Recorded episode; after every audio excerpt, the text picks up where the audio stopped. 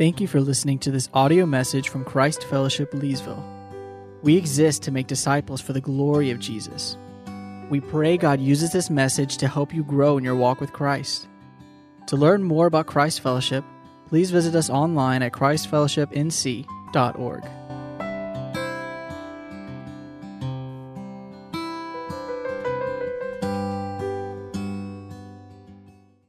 So, if you would take your copy of God's Word and turn to Hebrews chapter 11, we'll be in verses 13 through 22 this morning.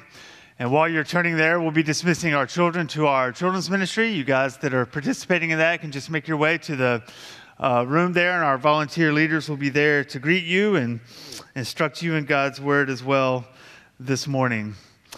Uh, but again, and here this morning, we're going to be continuing through the book of Hebrews, looking at Hebrews chapter 11, verses 13 through 22. Uh, as we do every week, I'll read our passage for us, and then we will pause and take a moment to ask for the Lord's help as we come before the truth of His Word together. Hebrews chapter 11, beginning in verse 13. These all died in faith, not having received the things promised, but having seen them and greeted them from afar, and having acknowledged that they were strangers and exiles on the earth. For people who speak thus make it clear that they are seeking a homeland. If they had been thinking of that land from which they had gone out, they would have had opportunity to return. But as it is, they desire a better country, that is, a heavenly one. Therefore, God is not ashamed to be called their God, for he has prepared for them a city. By faith, Abraham, when he was tested, offered up Isaac, and he who had received the promises was in the act of offering up his only son, of whom it is said, Through Isaac shall your offspring be named. He considered that God was able even to raise him from the dead, from which, figuratively speaking, he did receive him back. By faith, Isaac invoked future blessings on Jacob and Esau. By faith, Jacob, when dying, blessed each of the sons of Joseph, bowing in worship over the head of his staff. By faith, Joseph, at the end of his life, made mention of the exodus of the Israelites and gave directions concerning his bones. Let's pray together. Father, we are thankful this morning for the privilege of gathering together under the truth and authority of your word. It is a good gift from you. And Father, we come in this room, all of us, myself included, we come into this room this morning as unworthy recipients of your grace. Father, I just pray that you would freshly remind us that we deserve what we deserve for our sins and rebellion against you is your wrath and condemnation, but because of the finished and complete work of Christ that stands in our place, because of his life, his death, and his resurrection, because of his intercession that he uh, acts on even now for us, because of the Spirit that you have sent to dwell within all who trust in Christ, you are at work in us this morning. And so, Father, we're trusting you to do the very thing that you have promised to do, that by the power of your Spirit, through the truth of your word, you would be at work in your people, transforming us and making us more and more like Jesus. And so, Father, I pray that you would help me this morning, that you would help me proclaim your word accurately and truthfully. I pray that I would lead no one astray, that my own heart would not be led astray, that we would uh, see the truth of your word, that we would rejoice in it, that we would see more and more of the glories of Christ and be transformed by it as we gaze at him. And so, Father, we are thankful for these men and women we've seen in Hebrews 11 and the example of faith that they are for us. And I pray that you would work in us this morning to help us to walk in their steps for the glory of your name. And so, Father, we pray all of these things. We ask that you would do all of these things for the good of your people and for the glory of your name. And we pray all this in Jesus' glorious and worthy name. Amen. Well, let's just begin by diving right in uh, into this topic of faith that we've been looking at now for a number of weeks in Hebrews chapter 11. So let me say this a few times so it kind of sinks in with us. faith is essential in our relationship with God because the ultimate, most glorious, soul satisfying promises that God has made to us in this life are always awaiting us in the future. So let me, let me say that again, and then we'll take a moment to unpack that, and then we'll see how it connects to this passage. Faith is essential in our relationship with God because the ultimate, most glorious, soul satisfying promises that God has made to us in this life are always awaiting us in the future. Now, let's pause for a moment. Without question, there are promises from God that we get to experience in this life, right? Glorious promises that we benefit from on almost a daily basis. We experience His his peace and presence through the reading of His Word and through prayer. He transforms us through the truth of His Word, through reading Scripture, through meditating on Scripture. Christ Himself promised to be with us even to the end of the age. He is with us each and every day. That is a promise from Him that we get to experience right now. He's with us, interceding for us every day. The Holy Spirit groans on our behalf, Romans tells us, with longings too deep for words. God provides, He has promised to provide an outpouring of His wisdom to every one of His people who ask for it. That's a promise we experience right now. He gives us strength to fight temptation and brings us comfort in affliction. He forgives us our sins when we confess them to Him, as we just did during the prayer of confession. We don't have to wait to experience any of these uh, benefits of the promises that God has made to us. But as glorious as those promises are, and they are glorious promises, they are but a glimmer of the glories of eternity that await us. The glories of eternity, where God has prepared for us a city, right in the new heavens and the new earth, a city that Revelation says has no need of the sun or the moon to give it light because the glory of God is its light and its lamp is the Lamb. That's the glory that awaits us in eternity. The, the comfort that God gives us here, as glorious as it is, is nothing compared to the moment when we finally gaze at and see Jesus face to face for the very first time the peace we experience here, as glorious as it is, is but an echo compared to the eternal place of God and the new heavens and the new earth, where there are no more tears, no more heartbreak, and no more sadness. That eternal inheritance that awaits us, First Peter tells us, is imperishable, undefiled, and unfading. Therefore, without hesitation, I say to us that the ultimate, most glorious, soul satisfying promises that God has made to us always await us in the future until we die or Christ returns. Which is why faith is an essential part of our relationship with God. It's looking forward to that day, to those glorious promises that await for us in the future. And therefore, until that day arrives, our relationship with God is filled with faith in those promises, that glorious eternity that has been secured for us, not by our works, not by our righteousness, that glorious eternity that has been secured for us through the finished work of Jesus Christ on the cross. Through Jesus coming in the flesh, living a perfect life in our place, laying down his life on the cross, taking the wrath that we deserved on himself, so that through faith in him, all could receive the glorious promises of God for all eternity. It is an unshakable certainty.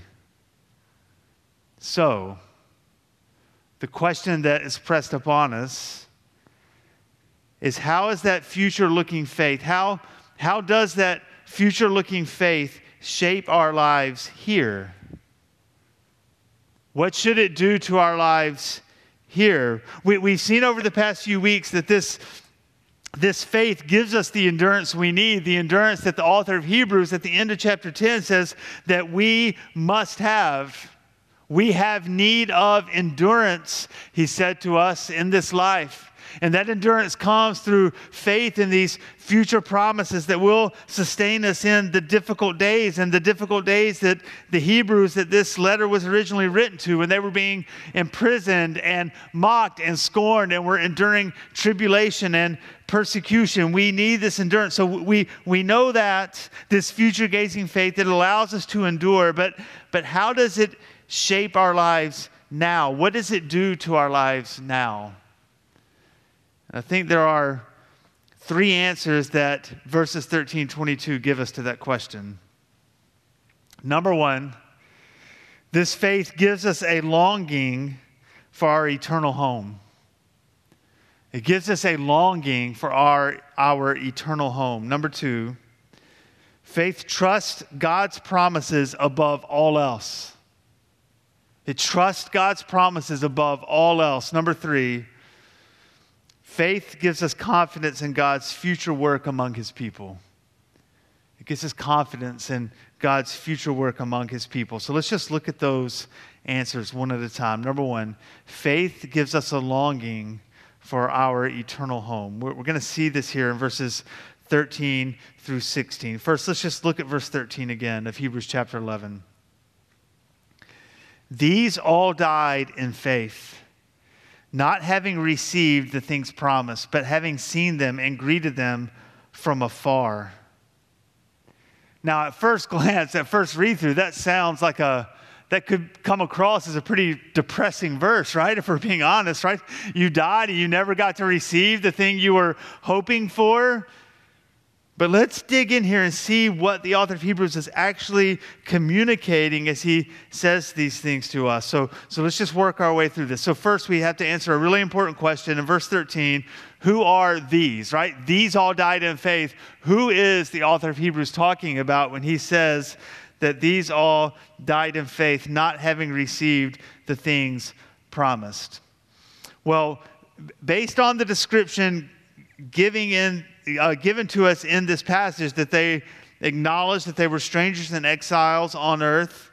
Uh, we have those hints. We also know that this passage comes right in the middle of the narrative, essentially, of Abraham's life in Hebrews 11. We have uh, uh, things about Abraham's faith in the verses preceding verse 13. It continues to talk about Abraham and the verses that come after uh, verses 13 through 16. So it seems the author was intentional in placing these words right here in the middle of the faith of Abraham in Hebrews chapter 11. So for all of these reasons, and the fact that as we get to the end of this passage we're looking at this morning, uh, verses 20 to 22 all deal with the end of life of Isaac and Jacob and Joseph. It's these all these men dying, not having received what was promised, but looking forward. So it's pretty clear that he's talking about these patriarchs, I, Abraham, Isaac, and Jacob. They, they, they died. These men died in faith, but not having received the things promised.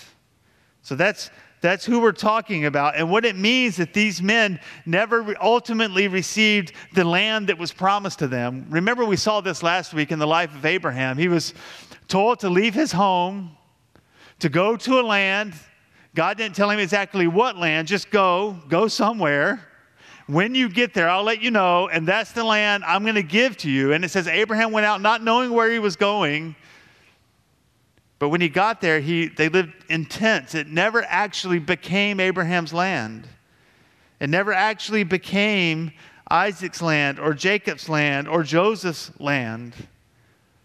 The promise was made. They believed in the promise. They died in faith, still clinging to the promise. They didn't throw away their confidence, as, uh, as the author alludes to at the end of chapter 10 when he tells us not to throw away our confidence. They, they never threw away their confidence. They clinged to their faith that God would, in fact, deliver on his promises, but they themselves never got peace, right? That's, that's what it says, right? They, the, the verse 13 says they, they saw them and greeted them from afar. There was a sense in which they, they got to experience it, right? Abraham actually lived in the land. He was in tents, but he was there.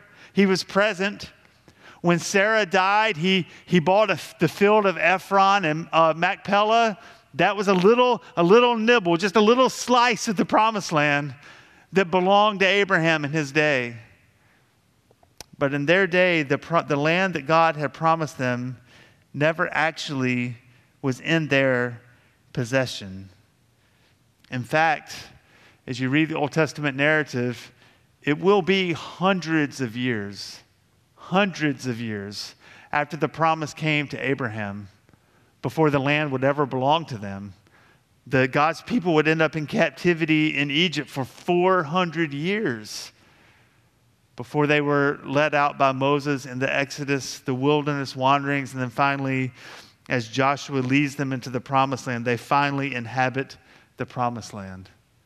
So, yeah, these men died in faith, not having received the land that was promised to them, the things that were promised to them. So, how did they endure and persist in their faith? How did they cling to this faith when knowing the promise was always in front of them and never belonging to them? Well, what does verse 13 say? It says they had to acknowledge that they were strangers and exiles on the earth. They were strangers and exiles. In other words, they acknowledged that this world, this earth, notice it says this earth, not the land, but any land in the earth, that this earth was not their ultimate home.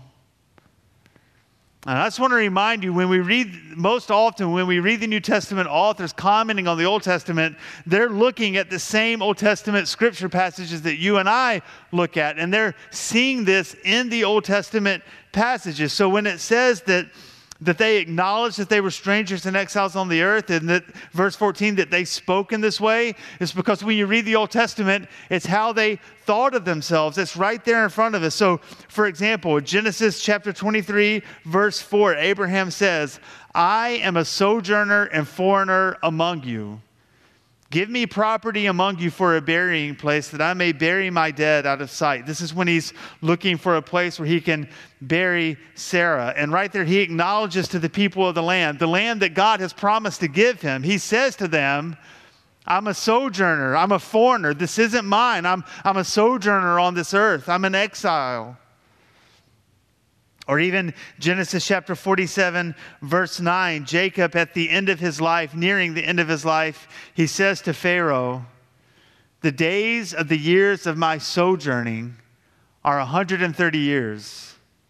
Few and evil have been the days of the years of my life, and they have not attained to the days of the years of the life of my fathers, Abraham, Isaac, in the days of their sojourning. These men, these, uh, these fathers always viewed themselves as sojourners, as strangers and exiles in the land. And in fact, even King David himself, who sat on the throne in Jerusalem in the promised land, viewed himself as a sojourner. Psalm 39, verse 12. Hear my prayer, O Lord, and give ear to my cry. Hold not your peace at my tears, for I am a sojourner with you, a guest like all my fathers. They viewed themselves as sojourners and exiles on the earth. In other words, they never really made this world their home. Now, verse 14 says, when they speak in this way, and we just saw that they did, in fact, speak in this way. For people who speak thus, make it clear they're seeking a homeland, right? This is just a logical statement that the author of Hebrews is making. If you say you are a stranger in exile, then the place you are is not the place you are at home, which means you're looking for somewhere else to live. You're hoping you're going to find a home eventually that it's going to be yours. And so they made clear that, that this was not their homeland, but they were looking for one. Now, then verse 15 goes on to say, well, maybe, maybe they were just thinking about the home they came from, right? The land Abraham came from. Maybe that's what they were thinking of. But verse 15 says, no, that can't be the case. If they had been thinking of that land from which they had gone out, they would have had opportunity to return. In other words, at any point, Abraham could have packed up his bags, packed up his tents, and moved back home. But the place he came from is not the home he was looking for. There was something else that he was looking for. There was something else Isaac and Jacob were looking for. What is it they were looking for? Well, verse 16 tells us. But as it is, they desire a better country, that is, a heavenly one. Therefore, God is not ashamed to be called their God, for he has prepared for them a city. They're looking for something beyond this world. And I love that it says they desire, verse 16, they desire a better country. In the original language, that word desire is a, a word that describes an intense longing for something. And it's a word that's in the present tense, which means in the original language, it is an ongoing, daily, habitual desire. They had a ongoing, deep longing for a better country that is, for a heavenly one. Their eyes were fixed on things above. They wanted this city that God had prepared for them, that awaited them. And because they had that longing, verse 16 says that God is not ashamed to be called their God, for he has prepared for them a city. Now let's meditate on that for a moment. That's a powerful statement that God is not ashamed to be called their God because of the consequences of the opposite of that statement. I don't think anyone sitting in this room would want to say of yourself or have said of yourself that God is ashamed of you. I don't want you to say that about me. I wouldn't want him to think that about you. So, how is it that these patriarchs positioned themselves in such a way that God was not ashamed to be called their God. Why was he not ashamed to be called their God? Well, there are two reasons connected to this. Number one, it's because they desired a better country, a heavenly one. Therefore, because of that desire, God is not ashamed to be called their God. But, but notice this last statement for or because he has prepared for them a city. Now, that's a little bit of an odd statement. He's not ashamed to be called their God because he has prepared a city for them. Now, it does not say that he prepared a city because they desired it, because they earned it. No, it says he's not ashamed because he's already prepared the city for them. In other words, what the author of Hebrews is saying to us is that God prepared a city for these people, a heavenly one. And because they long for the city, they have this intense, deep longing for that city that He has already prepared. Because they long for that city that He made for them, He is not ashamed to be called their God. Now, what's the point that the author of Hebrews is driving at here by making this argument? He's simply showing us what he said to us last week about faith that those who that, that faith believes that god is a rewarder of those who seek him. Faith believes that god rewards those who seek him. So because they trusted that god is a rewarder of those who seek him by looking to the eternal city that he had prepared for them he's not ashamed to be called their god because god loves it when we trust his promises. He loves it when we trust his promises. It exalts God, it brings glory to God when we shape our lives and our longings according to what He has graciously offered to us. So when God prepares a city for us, guess what? He wants us to want it. That brings glory to God to want what He has prepared for us, to desire it, to shape our lives, lives by it, to want it more than anything else we could want on this earth, to want the place He has prepared for us for all eternity. That's why Jesus said what He said in John 14, 1 through 3 to His disciples. Let, your heart, let not your hearts be troubled. Believe in God. Believe also in me. In my Father's house are many rooms. If it were not so, would I have told you that I go to prepare a place for you? And if I go and prepare a place for you, I will come again and will take you to myself, that where I am, you may be also. You see, Jesus told us this because he wanted us to long for the place he had prepared for us. He wanted us to long for the day when he would return and bring us to himself so that we could dwell with him in his Father's home that he is preparing for us.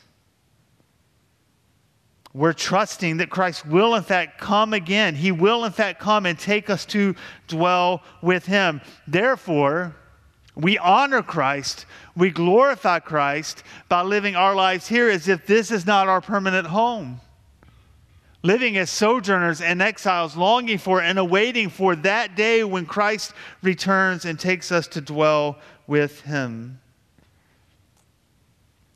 So, the question that's pressed upon us from verses 13 through 16 is that are we walking in the example of Abraham, Isaac, and Jacob that are being put in front of us this morning?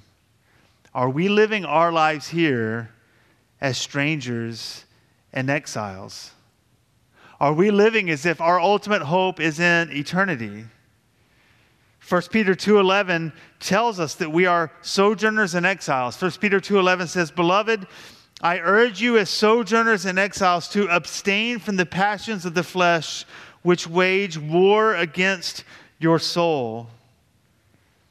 In other words, Peter's saying to us that if we live as sojourners and exiles, then we will not want the things this earth, this world has to offer us, the sinful desires of the flesh.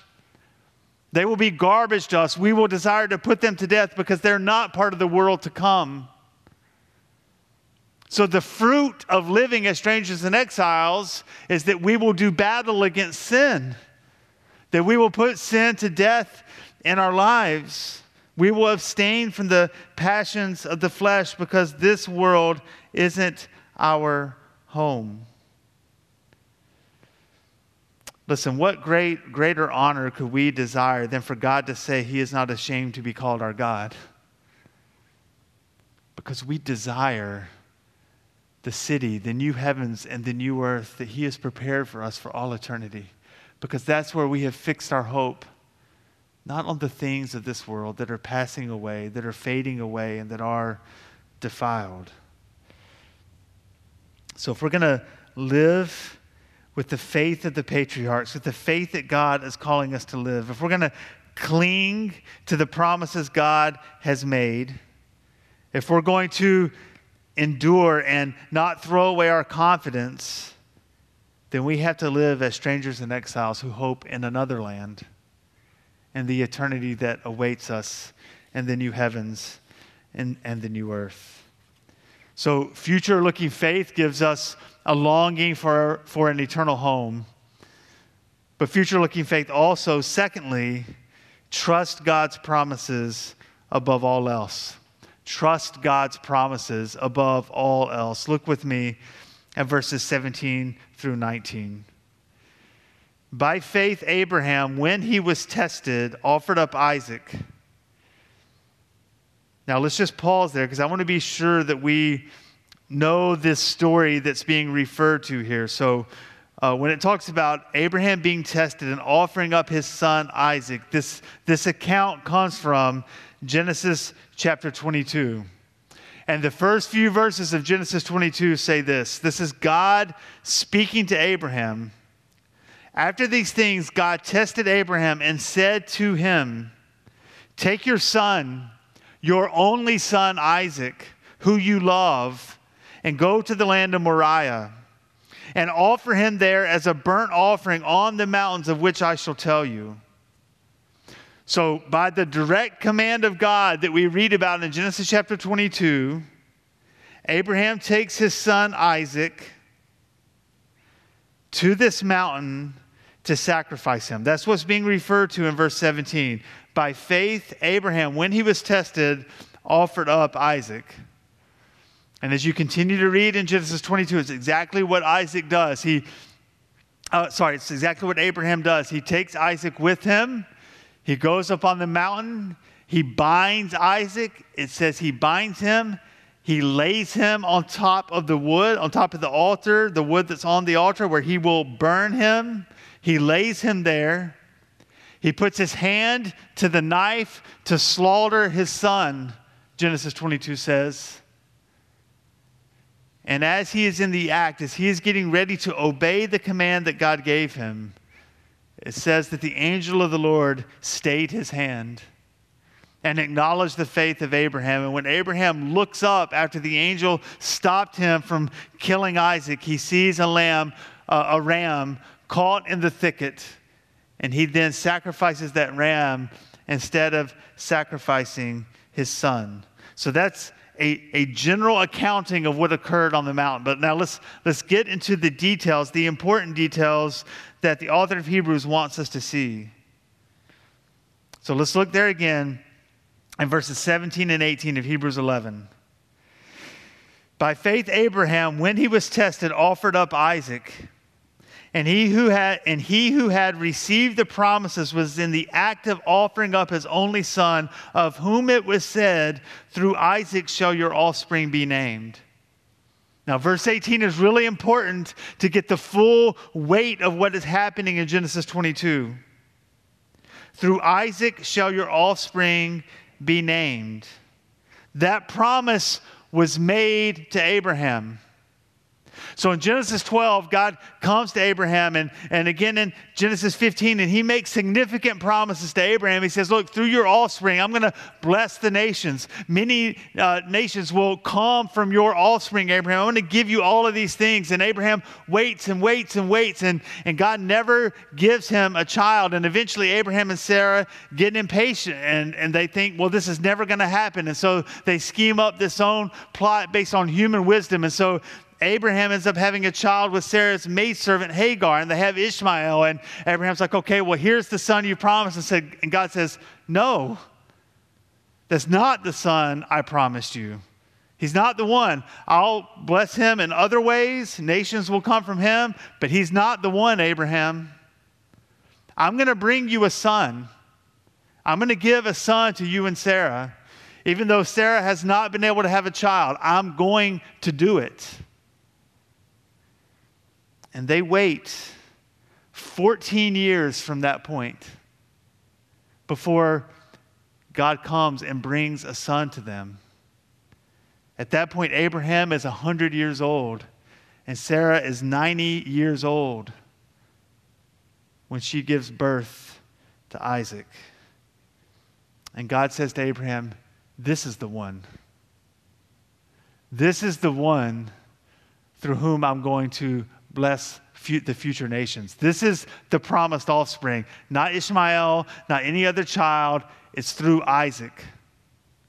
Isaac is going to be the one who's in the line of the offspring that had been promised from Genesis 3 forward. When God said to Satan that the offspring of Eve would crush his head, it is that offspring, generation to generation to generation. And it is therefore the offspring of Abraham that would go through Isaac that leads to Jesus.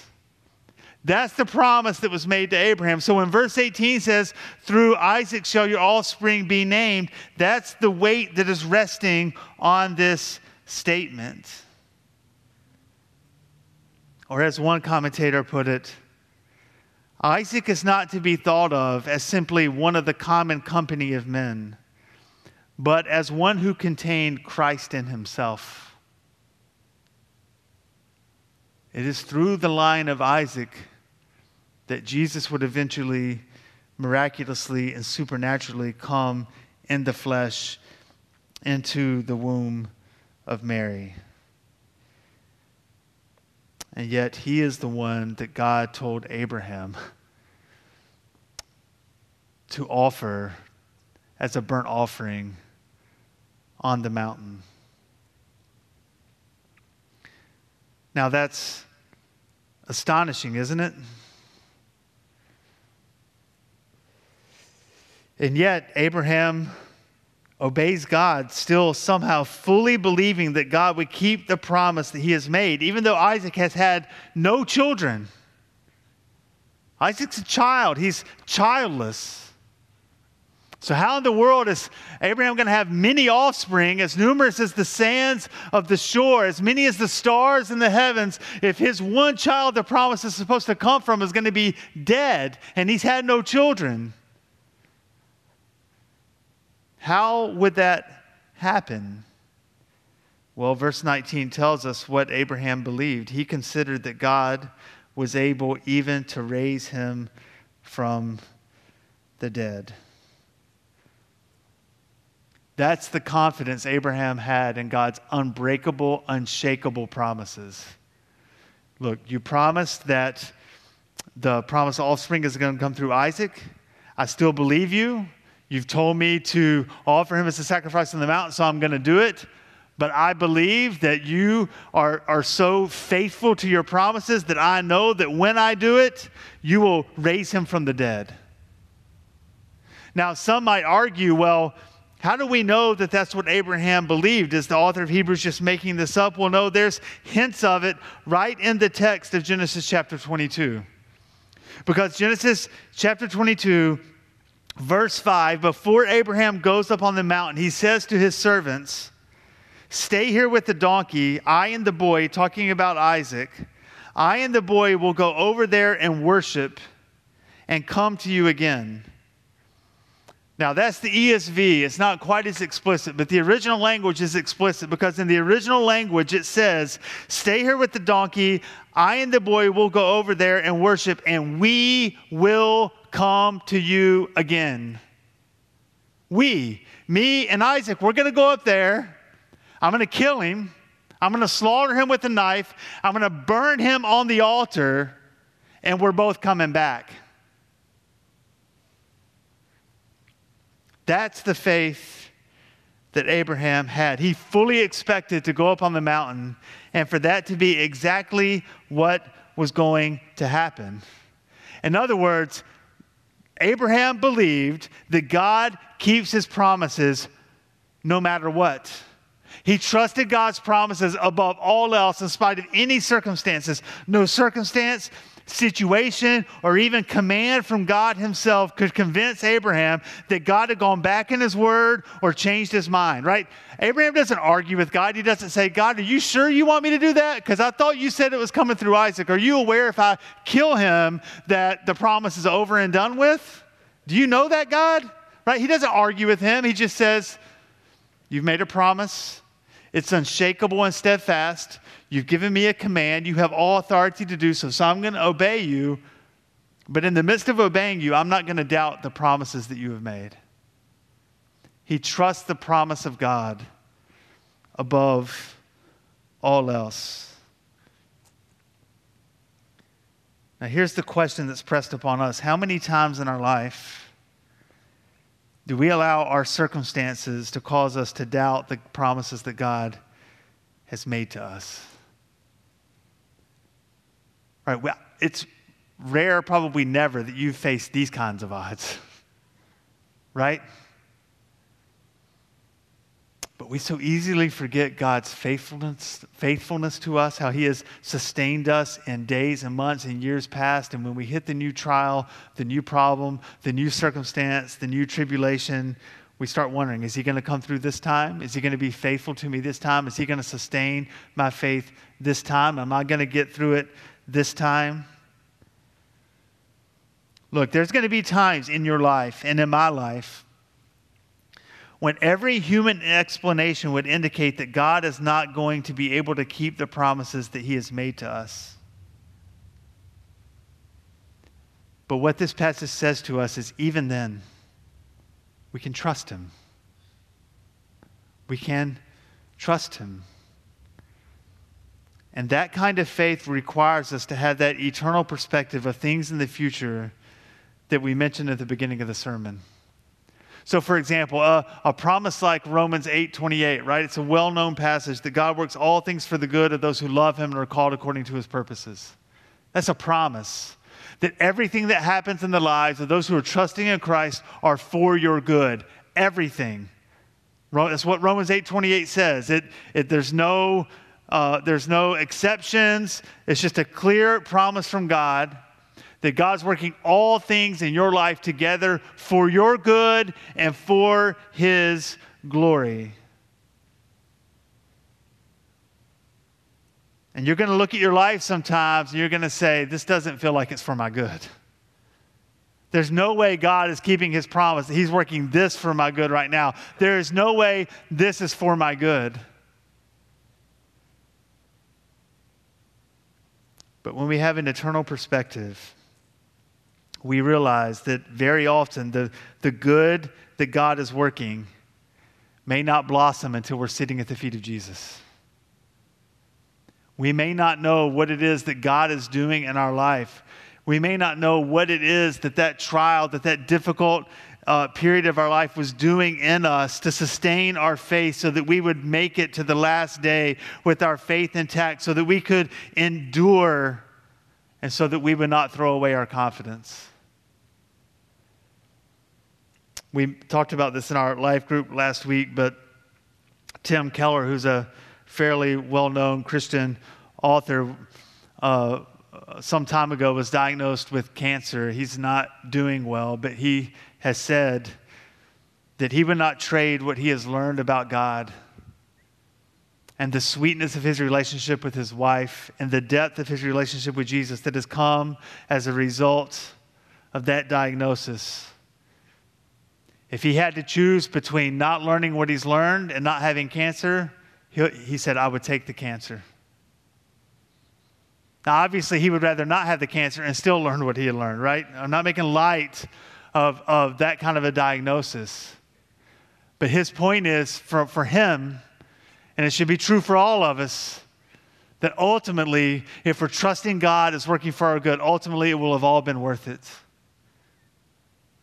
And as Paul says to us, that eternal weight of glory is not worth comparing to the suffering that we endure in this life that God is working for our good. But that means that we have to trust and keep our eyes on things above and trust that He always keeps His promises. Always. Even when the circumstances may seem to stand against us, just like it would have seemed to be standing against Abraham in this moment when he had to sacrifice his son on the altar. But he knew God would be faithful no matter what. So faith gives us a longing for, for our eternal home. Faith trusts in God's promises above all else. And finally, number three, faith gives us confidence in God's future work among his people. It gives us confidence in God's future work among his people. Look there with me at verses 20 through 22. By faith, Isaac invoked future blessings on Jacob and Esau. By faith, Jacob, when dying, blessed each of the sons of Joseph, bowing in worship over the head of his staff. By faith, Joseph, at the end of his life, made mention of the exodus of the Israelites and gave directions concerning his bones. So, the common theme above, uh, among all three of these uh, men that have been mentioned in uh, verses 20, 21, and 22 is that they're at the end of their lives either blessing those who would live beyond their days or giving instructions to those who would live beyond their days. Now, there's interesting things we could get into about the blessing that Isaac gave to Jacob and Esau. Remember, Jacob uh, uh, deceived Isaac, and uh, the blessing came to Jacob when really, as Esau being the firstborn, it should have come to him. Or when um, Jacob blesses the sons of Joseph, and Joseph intentionally arranges his sons so that Jacob's right hand will go on the older one and his left hand will go on the younger one. But Jacob crosses his arms and puts his right hand on the younger one instead of the older one. Right? There's all kinds of interesting things happening there that we could get into, but that's not that's not what the author of Hebrews wants us to see here. What he wants us to see is that these men died giving a blessing to future generations because they believe God would continue to be faithful to those who came after them. What he wants us to see is that Joseph, at the end of his life, talked about the Exodus, that one day God is going to deliver on his promise. And God's people are going to be taken to that land that he's promised them. And Joseph says, Listen, listen, Israelites, when that happens, Take my dead bones with you. That's the confidence he has in the future work of God. And as I mentioned earlier, it would be well over 400 years between the time Joseph said this and when it finally happens.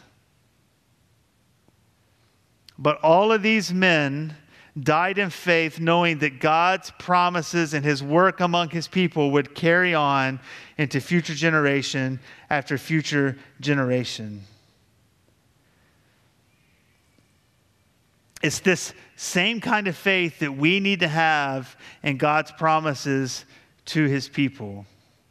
Right? So our, our confidence in God's promise to work through his word to sanctify his people is a confidence we can have that he will carry on to future generations. It's why we can center this church, right? Put at the very core of this church the, the truth of God's word that we believe we must be all about centering ourselves on God's word because we trust the promises of God that that very same reality will be needed for generations to come. That it's never going to change. It's why we are working hard by God's grace to establish a healthy church culture of humility and unity, a focus on the Word of God, the gospel, discipleship, missions, and love for one another, because Lord willing, that culture will outlast every person in this room. And God has promised to use those very things for His glory and the good of His people beyond our lives. Right? That's the confidence we can have when we invest in children's ministry and do discipleship in Awana on Sunday evenings. And the instruction that's happening right now in these rooms is because we believe God's faithfulness will carry on until the day Christ returns. But if the Lord continues in his patience for even another 200 years, then our names are going to be forgotten. Right? Let's just be honest. In 200 years, our names will be forgotten by the people of this world. But my deep desire and the desire of the elders of this church is that this culture will carry on. This culture we're seeking to establish, that this faith that looks beyond our own lifetime and knows that God will be at work beyond our days. And we can rest assured that the gospel will still be the power of God for salvation 500 years from now. It's not going to change. So we can invest in it now because God's promises do not change. It's this gospel that we proclaim that Jesus came in the flesh, lived a perfect, righteous life in our place, that he willingly laid down his life on the cross and he took the sins that we deserved for all who would trust in him. He took their sins on himself on the cross. He bore God's wrath in our place so that all who would look to him and trust in him would be forgiven and not have to face the wrath and the condemnation that we fully deserve. And through the resurrection of Jesus Christ, we will one day join him in that resurrection. That good news will still be saving people centuries from now and we don't need to change it. We don't need to, to uh, we don't need to adjust the truth of the gospel. God's word, God's gospel will continue to keep and sustain his people if he waits another thousand years for Christ to return. You see, it's our desire that the mission of this church is not some temporary, time sensitive, culturally relevant statement. No, we believe the mission of the church will be what God is calling his people to 100 years from now, 300 years from now, and 1,000 years from now, however long it will be until Jesus returns. We exist to make disciples for the glory of Jesus through gospel proclamation, biblical teaching, intentional discipleship, and love for one another, that we may present all mature in Christ. That mission that God has given us does not change because his promises do not change. He has promised to be at work through the truth of his word. He has promised to save people through gospel proclamation. He has promised to help us grow in Christ as we point each other to Jesus and encourage one another and sing God's truth to one another and read God's word together as his people. As we love one another, he shapes us and conforms us to the likeness of Christ. And you see, it's through, it's through that kind of faith that we can invest in these things now, knowing that these things will last forever. The faith God has given us is a future looking faith. It is a confidence in eternal things that will outlast us. And we must anchor ourselves in God's promises and know that He will keep them above all circumstances.